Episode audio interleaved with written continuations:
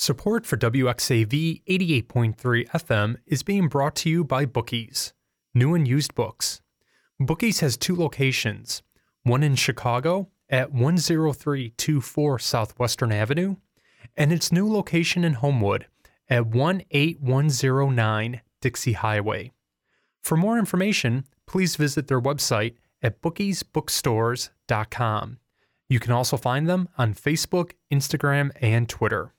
Support for WXAV 88.3 is being provided by Northwest Community Credit Union, located on campus inside the Graham School of Management. The credit union helps students learn about the importance of good credit and how to better manage their finances. Do you know the importance of a good credit score or what a Roth IRA is? Learn about these concepts and many more on NWCCU's free financial literacy modules located on their website at nwccu.com or call them at 1 800 2 Belong. Hello, and welcome to the Center for Success Career Talk podcast, a series that provides tips and advice for fine tuning your resume, networking, and getting that first job. The hosts for this series are members of the Center for Success at St. Xavier University in Chicago. Welcome back to our Career Talk series, where we touch on topics in networking. My name is Alexander Mendoza, and I am the STEM Academic Success Coach in the Center for Success at St. Xavier University. By proactively searching for networking events, we can learn to build a reference on necessary attributes in an applicant.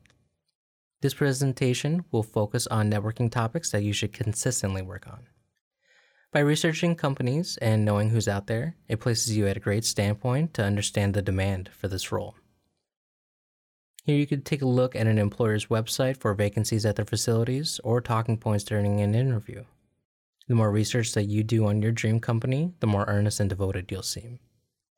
Now, it's easy to meet with somebody, add them on socials, and call it a productive day.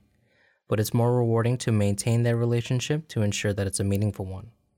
Through this type of research on topics like necessary transferable skills and company values, you can showcase to employers or people that you meet the amount of knowledge that you have in your overall industry and more specifically their company.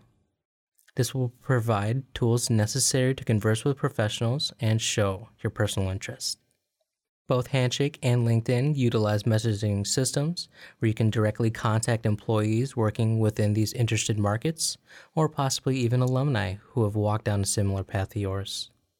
Social interaction can be intimidating, but it's all about your future and building a network that can support you through this transitional period. We can't be afraid to ask those in a time of need because it is courageous to ask for help. You can ask for assistance in those that you have already fostered a relationship with. You began building your network the second you stepped onto your courses. Building rapport with classmates, staff, and faculty can lead to career opportunities. This is a great standing point since you've been developing these relationships for years. You'll also want to consider part time jobs or internships. Smaller positions can lead to larger careers and on campus jobs are a great entry point for those with little to no experience. I want to thank everyone for listening. For more information on professional development, please listen to our other podcasts in our Career Talk series or visit the Center for Success at sxu.edu.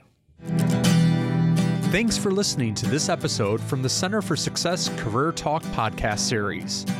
For more information, please visit them at sxu.edu and search Center for Success.